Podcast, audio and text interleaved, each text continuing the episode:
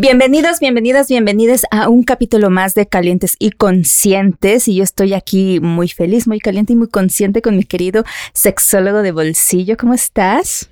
Pues estoy muy caliente, muy consciente, también pues un poquito este, pues entrado con la chevita que nos estamos echando y pues muy eh, entusiasmado y también con muchas ganas de saber más de este tema que, vamos a hablar el día de hoy. ¿Te gustan las series? Me encantan las series. Películas. También. Cómics. Ahorita, fíjate, cómics no tanto.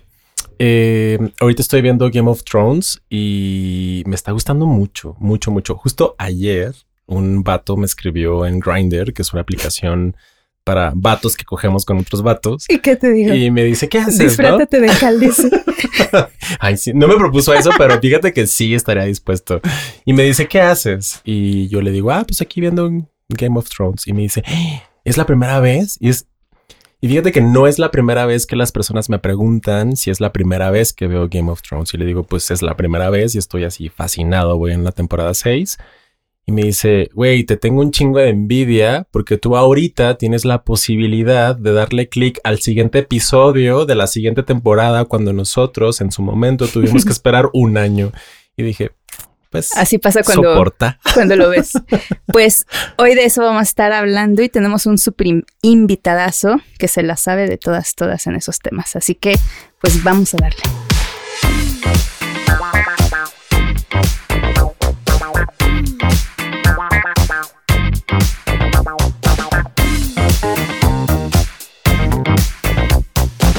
Pues hoy tenemos a Mario Flores.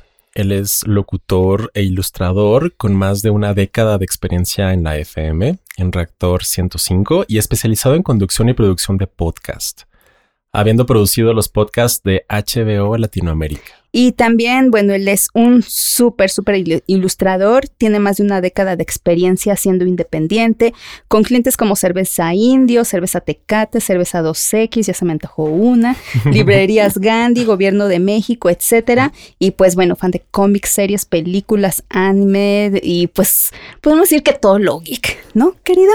¿Cómo estás? Hola. Mucho gusto. Digo, muy contento de estar aquí. Un poquito frío con la garganta por ese febrero loco, marzo otro poco, como dicen los tíos. Y pues estoy contento de platicar siempre. Estoy contento de que se abra un micrófono eh, me da risa, primero que nada, lo de la cultura geek y todo eso. Primero que nada, y creo que ustedes me van a entender muy bien, eh, es esa necesidad de ponerle nombres a todas las cosas. Eres bisexual, eres homosexual, eres heterosexual. No hay puntos medios. Soy fan de, las etiquetas. Bueno, es que de repente son como para eh, em, identificarse o para, para ubicarnos ahí, pero mm, en cierta forma, o sea, está, bien, ¿no? O sea, yo, yo mismo digo, no, pues le sea temas geek, pero es como un parte, es como un paraguas muy grande para todo esto de que te guste una serie. O sea, si viste Nip Talk en 2000, en los 2000, ya eres un geek o tienes que ver cuántas tienes que ver o, no sé. O sea, creo que todo mundo ha visto series. Es como que no es como que es como si dijeras es que le gusta la música pues a todos nos gusta, ¿no? O sea, no hay como tal una cultura geek, pero sí podemos decir por ahí que hay cosas que vas a identificar como cultura geek, ¿no? Que tenga horrendos funcos en la sala, que tenga una camisa o dos de Star Wars, ahorita traigo una de Darth Vader, eh, que sepa lo que es una Kalesi, que ese tipo de cosas, ¿no? Y que que vaya, que conozca lo que es una friki plaza, que se enoje por los spoilers. Todo eso es cultura geek y tiene como todo, creo que una cultura eh, propia, como la cultura homosexual, la cultura heterosexual, la cultura transexual, todas, ¿no?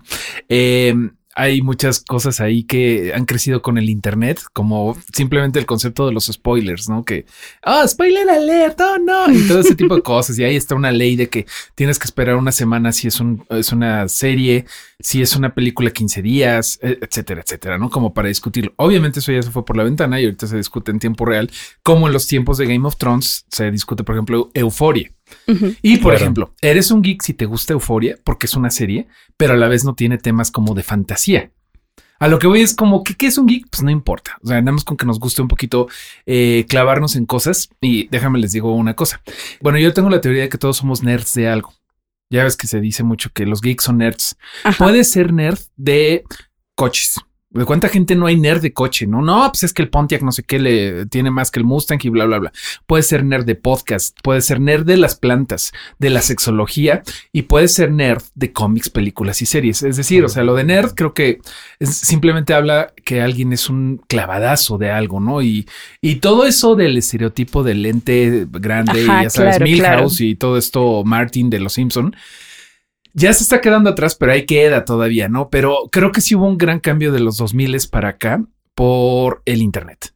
Antes sí había un nerd que era como el, el señor que, que huele a jerga, que se la pasaba en las tiendas de cómics.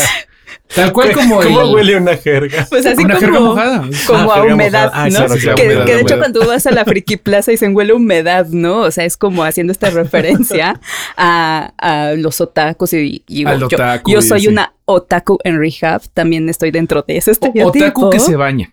Soy un otaku que se baña, sí, es algo por que favor. pasa y me da mucho gusto. Son las mejores personas porque tienen Exacto. el corazón de un otaku, pero una buena higiene personal. Exactamente. Oigan, pero eh, me gustaría como que, de, que nos ayudaras a definir que, entonces qué es, qué, qué significa geek o qué es una persona geek. Podemos hablar incluso de una identidad geek. Como Es tal? que justamente yo creo que no hay eso ya. O sea, sí está como el estereotipo de la friki plaza, el chavito que hace cosplay y todavía lo ves y de repente a mí me da mucha ternura. Por ejemplo, estaba en un Sanborns y un chavo súper agachado con hoodie platicando de una de un manga que estaba vendiendo ahí con otro cuate, los dos con audifonotes, el estereotipo viviente de eso. Pero también cuántos directores de empresas, cuánta gente de creativo, cuánta gente eh, de mercado, de mercadotecnia que, o sea, también está bien clavada en las cosas de, de geek, ¿no? También sigue el manga, también sigue videojuegos, pero no se tiene que disfrazar. Entonces, por eso yo digo, lo de geek, pues ya no hay como que una cultura, una sola cultura, ¿no? Hablando de eso, ¿tú cómo podrías eh, definir o identificar en toda esta cultura del entretenimiento, cómics, eh, mangas, anime, películas, series, a todos estos temas de sexualidad? ¿Cómo, Pues- cómo has visto esta evolu- evolución? Yo creo que como todo, eh, durante mucho tiempo fue de hombres. Muchísimo tiempo, ¿no? O sea, todos los 80 sí estaba el estereotipo de la tienda de cómic. Aquí en la Ciudad de México teníamos Comic Castle. Ah, en Zapata, en, en Ciudad Satélite, ahorita se llama Fantástico, pero yo, yo llegué a ir ahí y de verdad, o sea, veías 20 chavos y una chava, dos chavas, ¿no? De repente. Pero como muchas cosas de la cultura y no estaban como para un público femenino y era muy eh, cisgénero, heteropatriarcal, muy, o sea, muy, muy, muy. Poco a poco fue cambiando. Yo diría que, no diría que en los 90, porque ahí empezaba como un poquito de darle alternatividad por eh, todo lo del grunge, pero no, pues en realidad mm, yo creo que hasta los 2000, 2010 empezó ya a haber una diversidad que obviamente, si te estoy hablando de que la cultura de los cómics gringos tiene desde 1930 a Ujú. 2010 que empezó a abrirse la puerta a otro tipo de, de contenidos, obviamente el backlash fue fuerte. Y ahorita, o sea, como en todo, como en el Gamergate, por ejemplo, que básicamente son señores que huelen a jerga mojada, quejándose de que haya gamers, mujeres. Sí, sí, sí. También hay Comic Gate, que están muy en contra de que entren eh, simplemente creadoras y que haya gente eh, LGBTQ y todo ese tipo de cosas. Están en su rincón, existen, pero sí se ha abierto un poco más. Eso en el lado del cómic gringo. El lado del manga y del anime siempre ha sido una cosa completamente diferente y ellos siempre han tenido una concepción de la sexualidad diferente, aunque no del todo in- iluminada. O sea, ahí tenemos Ranma en medio, ¿no? Por Sí, ejemplo, que sí, en los sí. 90 ya estaba ahí jugando con temas de cambio de género y todo eso, pero desde una perspectiva medio de polo polo, ¿no? Medio de Ajá, ajá. chistes así como medio mm. Sí, muy polo polo. misóginos, Sí. o sea, sí, sí, sí, sí, claro. Pero siempre han tenido ellos otra concepción. O sea, simplemente One Piece tiene personajes muy importantes que son takamas, que son transexuales. Y los sí los ponen de una forma eh, caricaturizada, ¿no? O sea, Sí. los ponen así todos buenotes y con barba. O sea, sí, sí, sí está medio mal eso. Pero ya hoy en día, pues ya puedes encontrar un montón de cosas LGBTQ de todas las compañías, afortunadamente. En particular, la mencionada Image Comics está súper bien lo que está haciendo. Hay una, hay un cómic en particular que se llama Saga, que es la historia, es muy, una historia muy bonita en, como fantástico, que justamente tú que estás empezando a ver Game of Thrones, te gustaría mucho esto, porque se describe como Game of Thrones meets Star Wars. Básicamente sí es un Game of Thrones en el espacio en donde una, un planeta gigante, el más grande de toda la galaxia, está en guerra con su propia luna. Entonces no se pueden destruir mutuamente porque si destruyen la luna, pues eh, habría problemas con el ambiente y viceversa, ¿no? Entonces hacen una guerra en toda la galaxia como la Guerra Fría, ¿no? O sea, no nos vamos a luchar en Rusia y en Estados Unidos, sino que vamos a agarrar a Irak y a Afganistán y a Vietnam.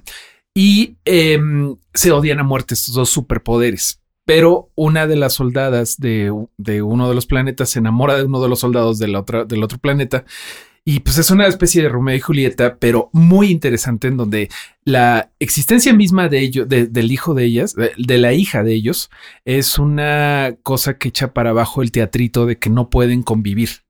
Porque biológicamente pudieron tener una hija.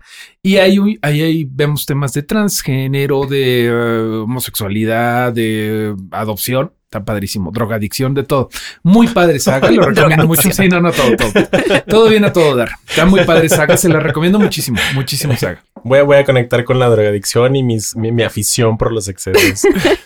Ah, o sea, hace poquito vi Eternals, ¿no? Fui al, o sea, yo estuve mame y mame y mame, así de vamos a verla, pero la neta es que estuve mame y mame con mis amixes, pero porque vi los videos estos de Salma Hayek llorando, porque mi cara morena. increíble, ajá, mi cara morena en un traje. Ay, señora, veas en el espejo, usted no es morena, ¿no? Pero bueno. Entonces dije, bueno, sí, hay que ir a verla, ¿no? Entonces estuve mame mame con mis amixes. Y pues nos echamos un porro antes de entrar al cine y aparte entramos muy tarde y la neta es que me quedé dormido. No te culpo. Me quedé Fue una pésima decisión. Una pésima decisión. Hay películas para el porro y esta no es una de ellas. No, lo es, no lo es. Y recuerdo una escena entre estar ahí medio despierto y dormido, ¿no? Como de dos vatos, eh, como en una casa, como que el güey, o sea, uno de ellos como que llegando la verdad es que no me acuerdo del contexto, pero como que llegando, asumo que llegando como de su jornada laboral, le da un beso al güey y está ahí como con el niño, niño y así, ¿no? Y que ha sido como muy polémico como todo esto que ha, que ha surgido a partir de esta película, lo que ha proyectado como lo LGBTQ más, eh, y que bueno, viene como trayendo como una línea de que Disney, Marvel ha venido como pues transformándose en ese sentido y adaptándose a las nuevas eh, formas de, de, ver la vida, ¿no? Yo en particular no he sido como aficionado de cómics ni de videojuegos, porque, pues bueno, yo viví mucho, mucho bullying homofóbico y eran espacios que yo identificaba como espacios muy masculinos y que me representaban para mí como mucha opresión, mucha violencia. Y la verdad es que yo negué todo eso por completo, ¿no? Entonces, eh, no estoy como familiarizado con cuál es como lo, de hoy, qué es lo que está proyectándose desde los videojuegos y demás. Y me, o sea, me, da mucho gusto poder acercarme o, tener estas aproximaciones de, esta diversidad eh, relacional y de vida desde Eternals hasta lo, que nos estás comentando como a partir de los cómics, ¿no?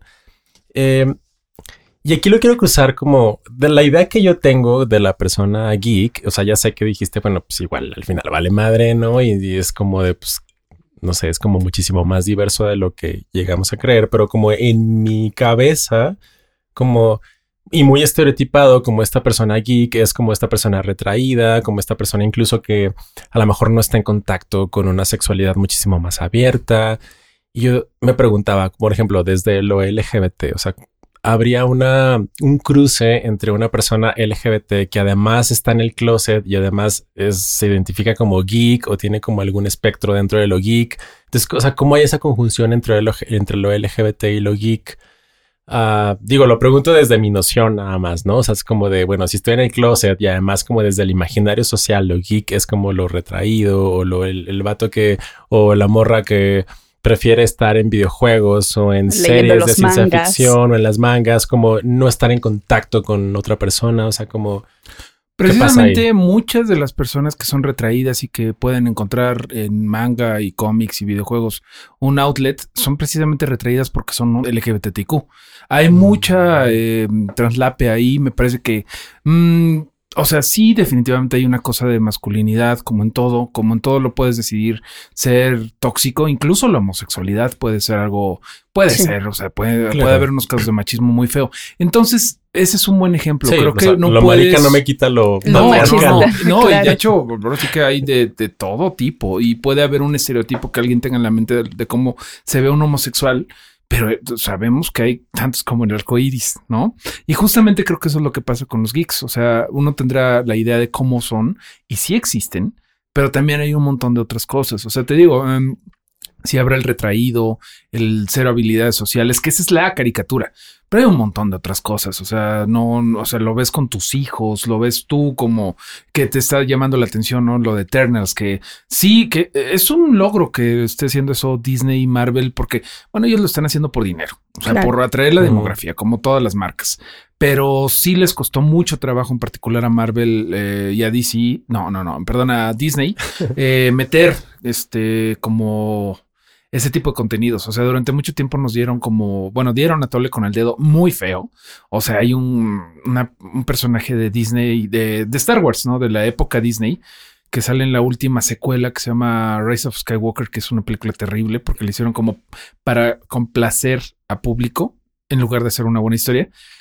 Pero se, anunció, hay mucho y mucho que el primer personaje LGBTQ eh, de, de Star Wars es un, es un, personaje que no me acuerdo cómo se llama, que sale como 15 segundos y le da un beso a, una chica. Eso es todo lo que nos dio Star Wars, ¿no? O sea, mm. y pues en ese caso, pues sí está más padre que lo que hicieron con Eternals, que sí tienen una, una pareja eh, eh, homosexual eh, que es tan tranquilo y tan sencillo que pues dices, o sea, este, era el gran drama, o sea, ver a dos hombres que dura segundos, ¿no? O sea, también. Ah, por lo menos lo, le dieron un poquito más de juego que lo de Star Wars, pero sí, o sea, sí, realmente creo que sí hay una cosa de masculinidad tóxica, pero pues a lo mejor tú lo viste en la secundaria en donde tus amiguitos les gustaban los caballeros del Zodíaco y Dragon Ball.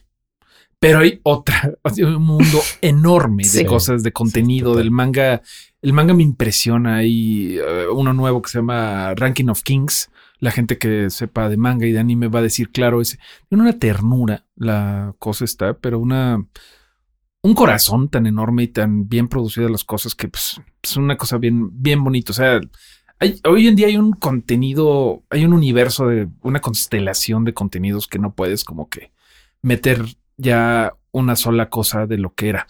Antes sí, yo creo que sí, antes sí estaba el estereotipo de los, en los 90 de, del chavo súper retraído, pero hoy en día todos somos un poco geeks. Hoy en día ya todos podemos checar rápidamente videos de YouTube, podcasts. O sea, antes esto era cosa que era nada más para los shut-ins, los retraídos. Todos ya somos un poco retraídos. Y eso no está mal. O sea, creo que pues, nos hemos dado cuenta de que no tiene nada de malo. Antes era como la, clásica de las películas de los 80 de, ok, quítate nerd. Y el jock, ¿no? El güey mamado y eso. Pero ya hoy en día ya es cool ser nerd. O sea, y por series horribles como Big Bang Theory, que yo la detesto, o sea, se me hace blackface de, nerds, o sea, es como de cómo se imaginan que son los nerds, o sea, como este güey, ¿cómo se llama? Sheldon, que habla y que dice puro, o sea, dice los datos de las grandes galaxias y uno de los otros pendejos dice, ay, sí, como linterna verde, y es como, y el, el track de risas que es como de, es puro name dropping, o sea, ni siquiera tuvo sentido que, que usaran esa referencia, o sea, no tienen humor, nada más están como echando ahí como al pistito para que los nerds digan, ay, sí, linterna verde, yo entendí esa referencia. Odio esa pinche. Pero ha, sido muy popular. Claro. ha sido muy popular. Y yo entiendo que mucha gente que los está escuchando va a decir, ¿qué tiene de malo? Pero cada quien se clava. Cada quien se clava lo que le gusta clavarse. lo que le gusta clavarse. Y uno de cada quien se clave lo que le gusta clavarse. También toda esta eh, cuestión de cómics, películas, la creación de fetiches o de ese amor platónico que llega a surgir con algún personaje de alguna serie o algo. Yo, como una otaku asquerosa en Rehab, obviamente de mis series Yao, Yuri, todo eso que yo veía, el hentai y todo, o sea, tengo como que, pues mis sí, mis fantasías en ese momento con, hasta me sonrojo y me pongo caliente. Ah, con personajes, ¿no?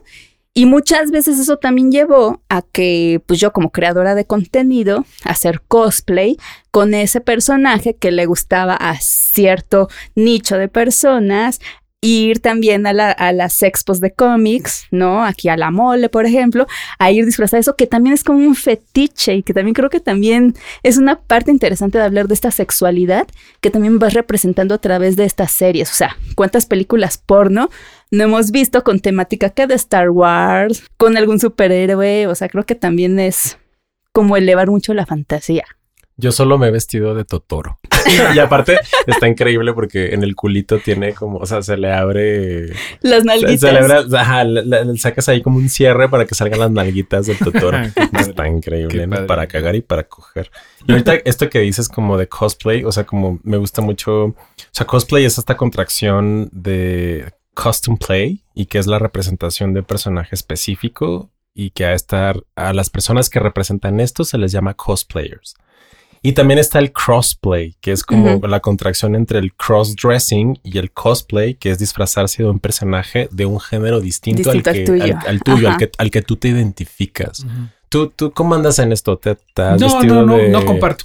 pero Obi-Wan no, no, no, no, es, más, es más el territorio de vainilla. He dibujado, sí, de repente me he metido como a un dibujo erótico tipo tipo manga o ilustración, pero no, no de personajes. Pero entiendo que eso pasa mucho, ¿no? O sea, sin que estos, esto va a sonar muy mamón, pero es que los personajes de manga y de cómic son la nueva mitología. O sea, es la que, los referentes que todos tenemos en común. Mucha gente que sí está como muy em, hacia adentro, muy introvertida, pues fantasía con esos personajes porque son sus amigos. O sea, em, entonces si hay una cosa como de, ay, güey, o sea, te pongo casas y te disfrazas de, de personaje, ¿no? Y, y, está bien, yo no comparto, pero esto también es una cosa bien padre, es un reto. Este, ser una buena cosplayera, bueno, o sea, tienen equipos, tienen mm, todo el equipo del mundo de iluminación y todo eso, pero también gente que le ayuda, se hacen costureras, o sea, súper, súper respetable, la verdad, la pasión que le ponen a ellos, como, pues sí, en ese sentido son nerds de eso, como también hay gente que se va a apasionar un chingo con hacer eh, repostería, con hacer coches, o sea, no es que sean ellos los raros, todos creo que somos raros y clavados en algo, y esta gente pues decide meterse a esto, ¿no? Y sí es muy de introvertidos, no, no necesariamente tienes que serlo, pero sí mucha gente pues tienes que tener el tiempo libre en tus manos para eso. Para hacerlo. Pero es cool, ¿no? Es, es padre eso de los es divertido, es divertido cumplir fantasías a otros de su personaje porque dices, bueno, a lo mejor pues no es real, pero es como lo más aproximado a esa realidad, ¿no? Que puedes no comparto, pero está bien. O, o, por ejemplo, esta cuestión también de crear historias alternativas, los fan arts. Ah, los fanfics. Los, fanfics. no, o sea, que, recrean pues una historia, no sé, de Spider-Man. Pero teniendo sexo con Deadpool. exactamente, ¿no? Teniendo sexo con Deadpool. Y que también a otro nicho le puede interesar mucho esa ah, parte, mucho eso, hay mucho de eso. Están también los furros, todo eso. Eh, Tumblr, o sea, creo que en Tumblr hay muchas de esas historias. ya fue, hace muchísimo. Sí, creo que siguen escribiendo, pero sí, todas esas cosas están bien densas y son todo un mundo bien clavado de eso. O sea, sí, hablando de la, de la sexualidad, hay gente que sí se mete mucho, que su sexualidad ya no nada más es una cosa pasajera, sino que ya cada vez se van metiendo más y más y más que de repente te asomas unas cosas y dices, ok, he encontrado el Twitter de un güey que hace ya oí que son los este, eh, trans, trans, ¿no? no, ah, hombres. hombres. este, ¿Cuáles son los trans? Ay, este, no me acuerdo. Futanari. Ah, Futanari. Futanari, pero de dinosaurios. O sea que como que antropomorfizan un pterodáctilo o un tiranosaurio con pito y metiéndoselo a un pronto. ¿Para qué te doy detalles? Pero sí es como de. No, no, sí, danos detalles. Eso sí ya es como. Pero es como un poquito como clavarse en el caso extremo. Sí, claro que pasa, ¿no? Pero. Pero creo que hay muchas otras son cosas. son todas las ramificaciones que puedes encontrar y que te da toda esta fantasía. Sí. A través de, pues, de un producto que estás viendo en, un cómic o en un producto de entretenimiento. Y también hay muchos gays. Eh, hay eh, incluso el término gamer. O sea, del chavo. sí, claro, del chavo que es gay, pero que tiene la cultura geek Esto que dices ahorita como de gamer, eh, o sea, como de gay, gamer, encontré como haciendo mi research de lo geek y demás, como que hay una convención, hubo una convención de gamer, gamer X y dice así como Gamer X Everyone Games.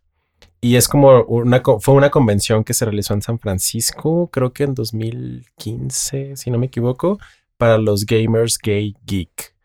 Eh, y justo como en ante, esta fue una respuesta ante como este ambiente homofóbico dentro de los videojuegos, o sea, como de no hay representaciones LGBT, bueno, de acuerdo a su discurso, como no hay representaciones LGBTQ más en los videojuegos, ¿no? O sea, como incluso como historias, historias románticas entre entre vatos, entre morras. O sea, yo recuerdo cuando era adolescente, pues no veía nada de eso. Digo, jugué muy poco tiempo, pues, pero mientras jugué era como de, yo, yo, yo elegía a las morras, ¿no? Como yo, yo quiero a Chun-Li en Street Fighter.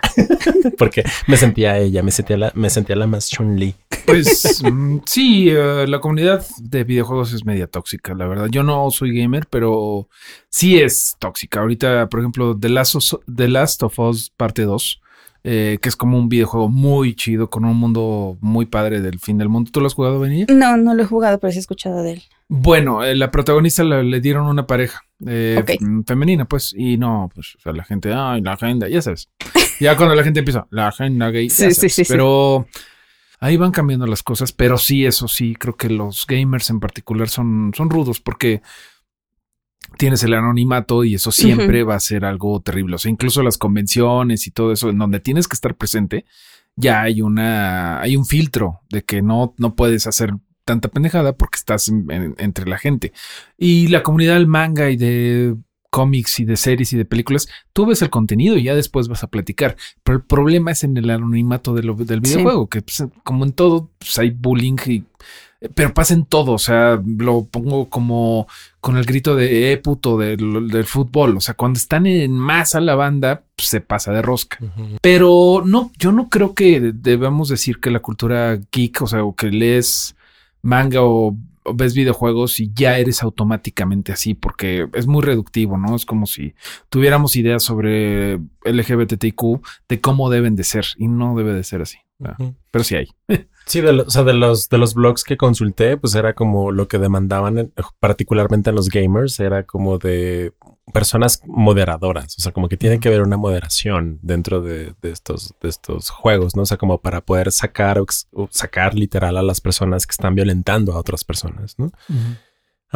y volviendo como al tema de las fantasías un poco, o sea, como, bueno, las fantasías son como estos pensamientos que nos llegan así o de chingadazo o algo que vamos elaborando y que tienen como una, una intención de satisfacer nuestro deseo erótico, ¿no?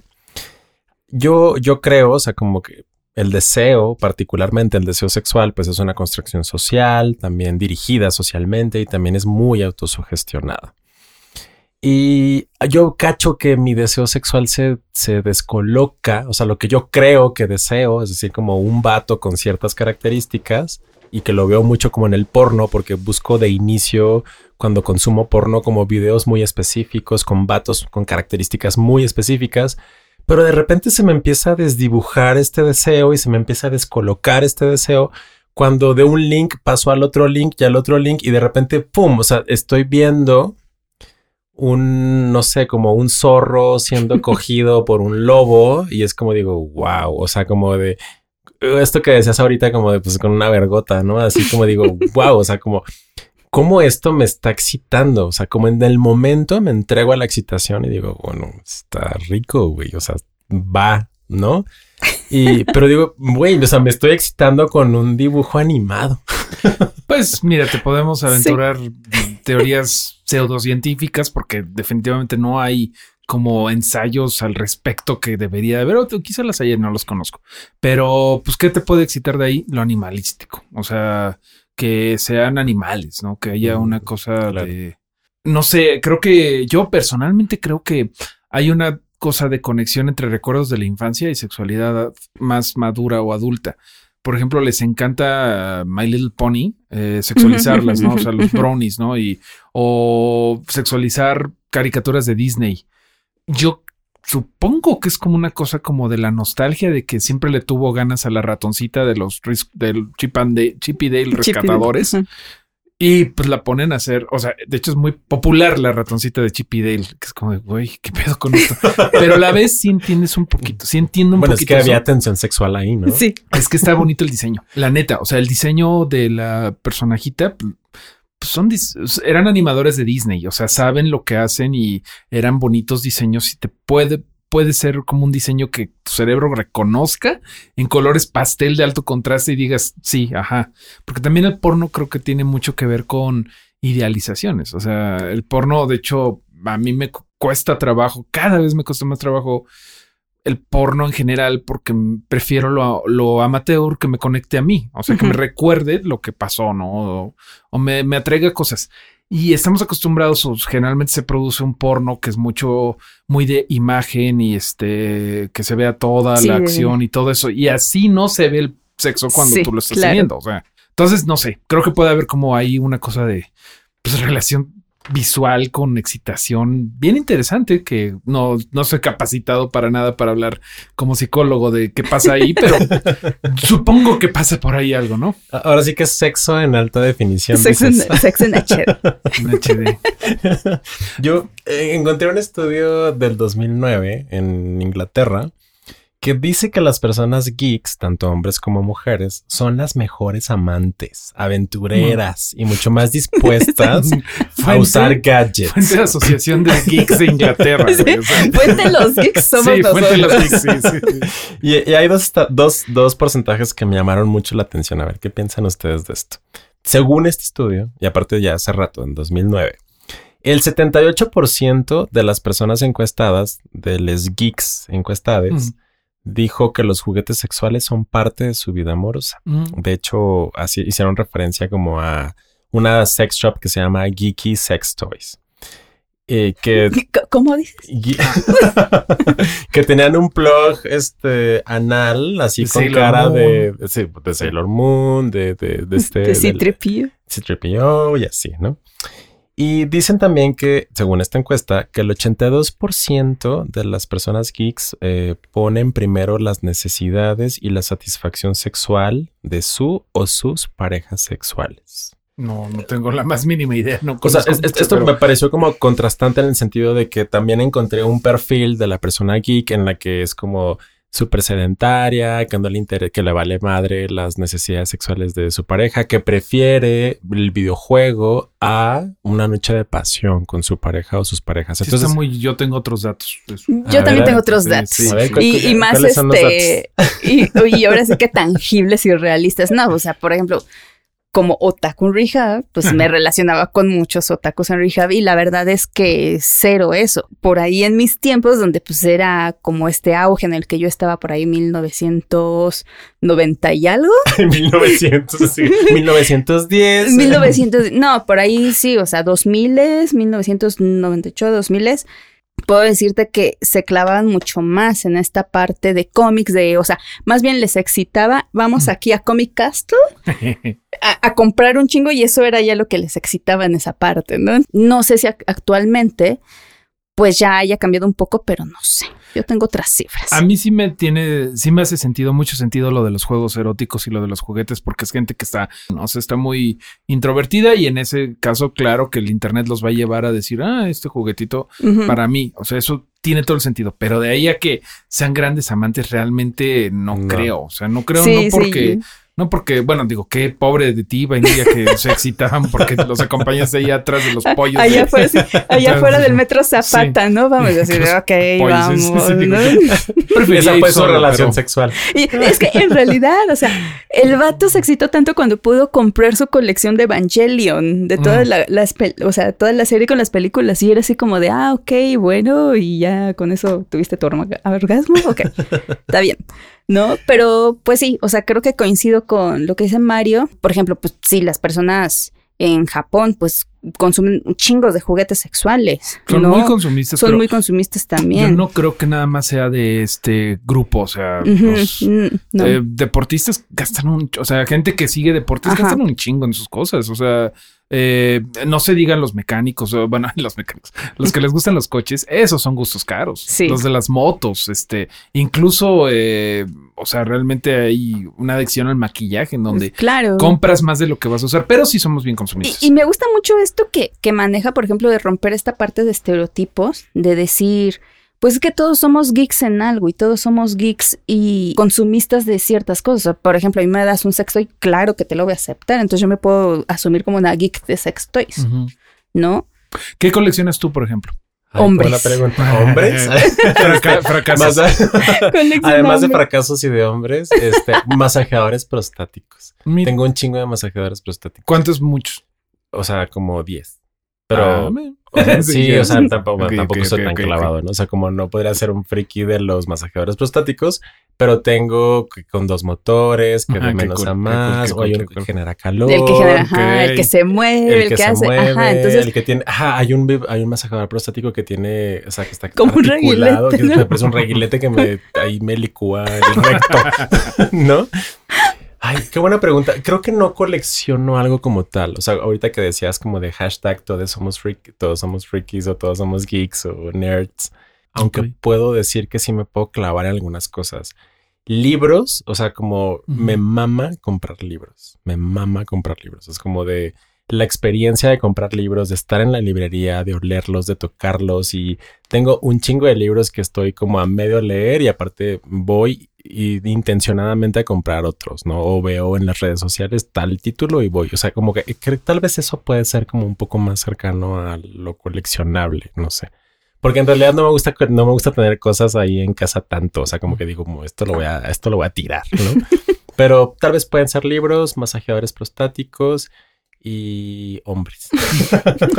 Tú, vainilla, no, o sea, tampoco tienes que, mm, no todos vamos a coleccionar cosas. Yo sí Claro. colecciono figuras de acción, pero es parte, parte del juego es no gastar tanto. O sea, parte del juego es, ah, mira, me lo conseguí en 200 pesos. O sea, eso es Claro. como mi hobby porque, no sé, de repente es acompañar a gente a una tienda, voy a ver los juegos, voy a ver los juguetes y digo, ah, está a 120, chingues. me lo llevo. Ajá, ese es como mi reto. Nunca, nunca gasto de más en eso, ¿no? Porque pues hay eh, estatuas y cosas de 11 mil pesos de...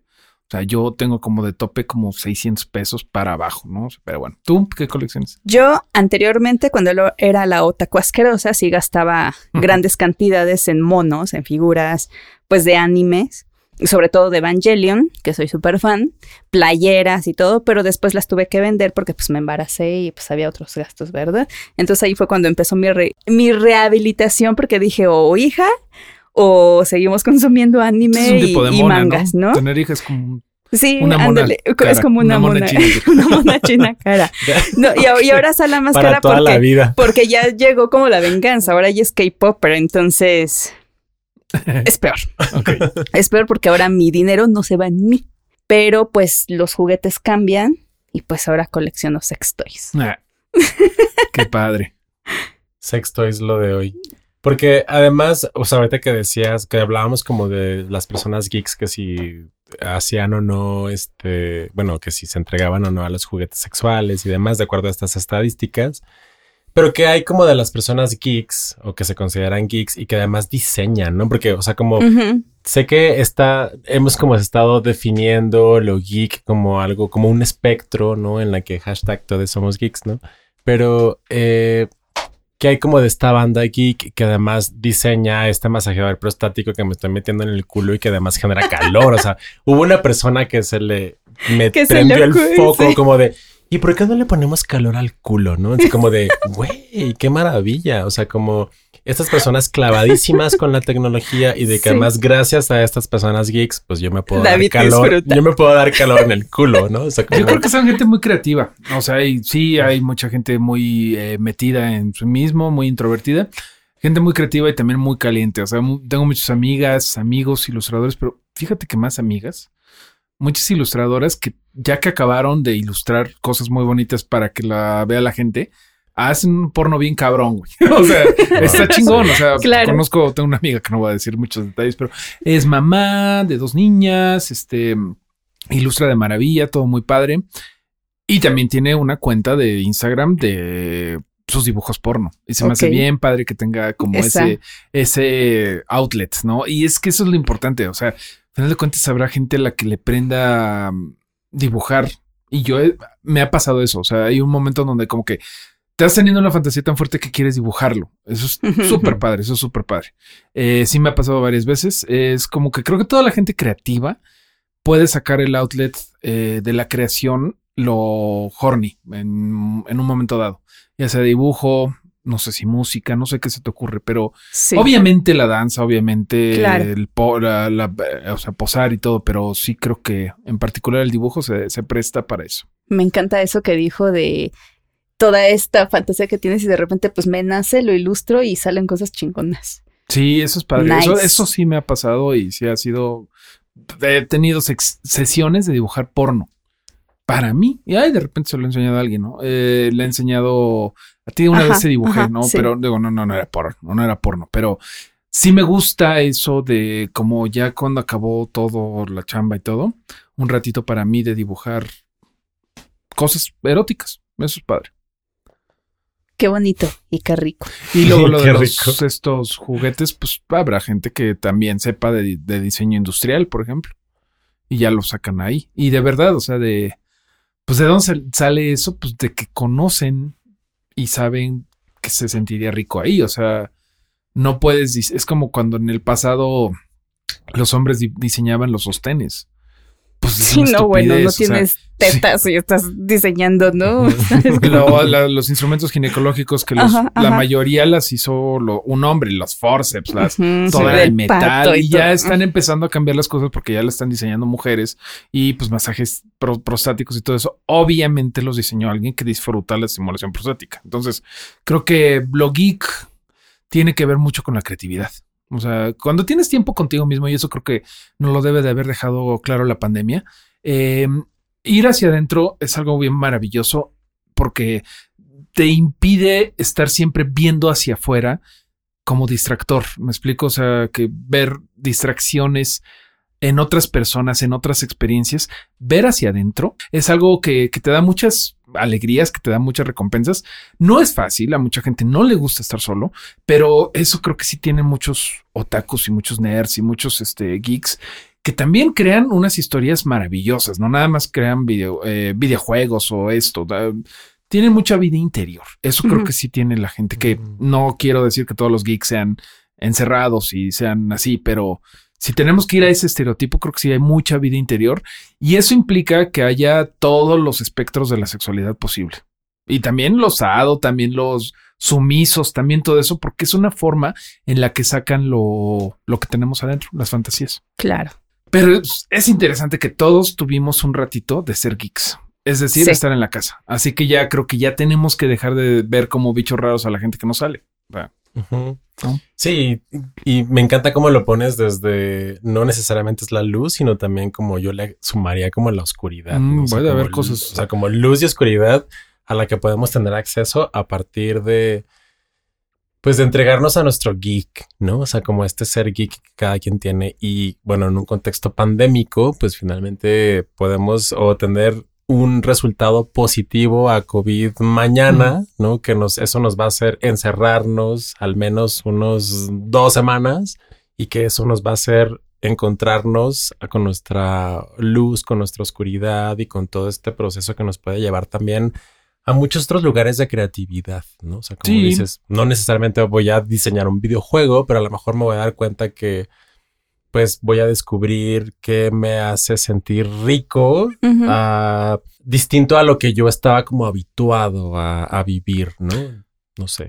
si vamos a hacerle un símil con la sexualidad, pues que te guste mm, las cosas geeks o nerds o lo que sea, no es tan disímil a que te guste tu género o otro género o lo que sea. O sea, haz lo que te hagas feliz. Y si te gusta ver manga, eh, también hay otro factor de hacerte feliz que es balancear tu vida. Claro. Porque puede que te haga muy feliz tu ver el manga, pero todo el día a la larga no te va a hacer feliz. Claro. O sea, pero lo tiene que encontrar cada persona. No hay que decir, no, yo no le hago eso, o, o no, no hay que caer en. Es que lo- la gente de ese tipo de que ve ese tipo de cosas es este de tal forma. Por ejemplo, yo no soy deportista, o sea, yo no, yo no veo deportes, no, no los sigo. Pero cuando estoy en un, en un restaurante y está jugando la selección o me invitan a echarme unas chelas ahorita para el supertazón, claro que vas y claro que te la pasas bien y claro que entiendes el mundo, ¿no? Y luego ya dices, bueno, en realidad me vale madre los bengalís. O sea, mentí. No, pero, pero está padre, está padre un rato. O sea, por lo menos no, no estar cerrado de no, yo no, yo odio el fútbol y el fútbol es el opio del pueblo. Totalmente. Pues me encantó y pues yo creo que es eso, sacar al geek que todos tenemos dentro y como dices, explorarlo y explotarlo para lo que te haga sentir bien, lo que te haga sentir chido y pues tú, ¿con qué te vas? Pues yo me voy con este análisis de mi geek interior, ¿no? Yo lo sentía, o sea, cuando lo propusiste, cuando Chan propuso el tema, dije como de cómo acomodo esto en mi vida, o sea, lo sentí muy ajeno en realidad. Y tuve como que hacer como un research de, pues, que ser geek, que ser freaky, que ser nerd, ¿no? Y dije, güey, o sea, tengo bastante de cada una de esas identidades. Yo te acabo de conocer ahorita, pero estoy viendo que tienes tatuajes, que tienes una camisa muy padre, que, que tienes este lentes de carey. Te gusta el diseño, ya eres un cierta forma un geek, o sea, no, no vayas con el estereotipo de que el geek es así. O sea que si no, no, no te. Siendo geek. No te claves, no te claves en que es algo malo. Ya saliste del closet geek. Ya salí del closet como geek. Qué chistoso. No, no, no, no, creí que mi viernes fuera a acabar convenciendo a alguien de que le dé una oportunidad al mundo geek. Pues qué chingón estuvo esto. Este, no sé si quieras compartir una cosa más, tus redes sociales, donde te puede encontrar toda la bonita gente que nos escucha. Mareo Flores en Twitter, en Instagram, TikTok está ahí todo abandonado y en los podcasts que se vayan acumulando. Estoy en Reactor en 105.7 los lunes de 2 a 4.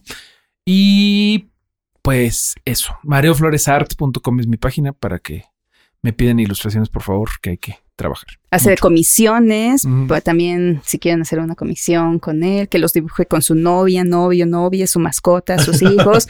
Aquí el chico se encarga de el príncipe Eric. Exactamente, de la sirenita. una vez me, pidió un dibujo de Spider-Man besándose con Doctor Strange. O sea, eh, se da muchísimo Mucho, se da, ¿ya mucho.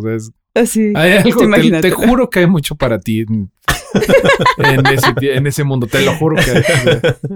Pues, pues ya saben, y pues también escúchenlo en Reactor 105.7 porque su programa está muy chido y pues también pueden ahí pues tener muchas recomendaciones de películas, música y demás. Y pues, ¿alguna cosa que quieras agregar? Pues nada, que descubran su geek interior.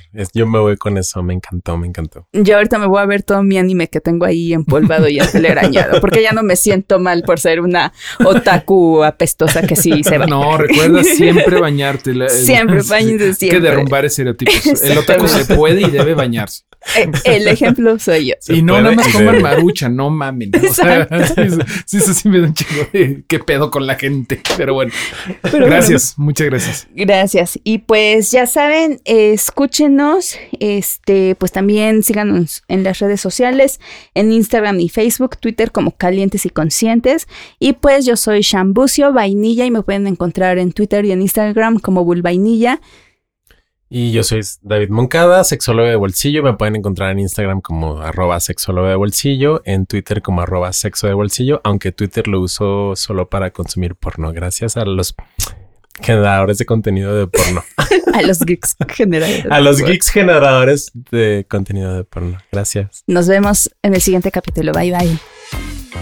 Calientes y Conscientes es producido y conducido por nosotros, Shanat Bucio Vainilla y David Moncada, a.k.a. Sexólogo de Bolsillo. Música y mezcla por Ernesto López, con producción ejecutiva de Mariana Solís y Jero Quintero. Este es un podcast de Bandy Media. Toma agüita y abraza a tu geek interior.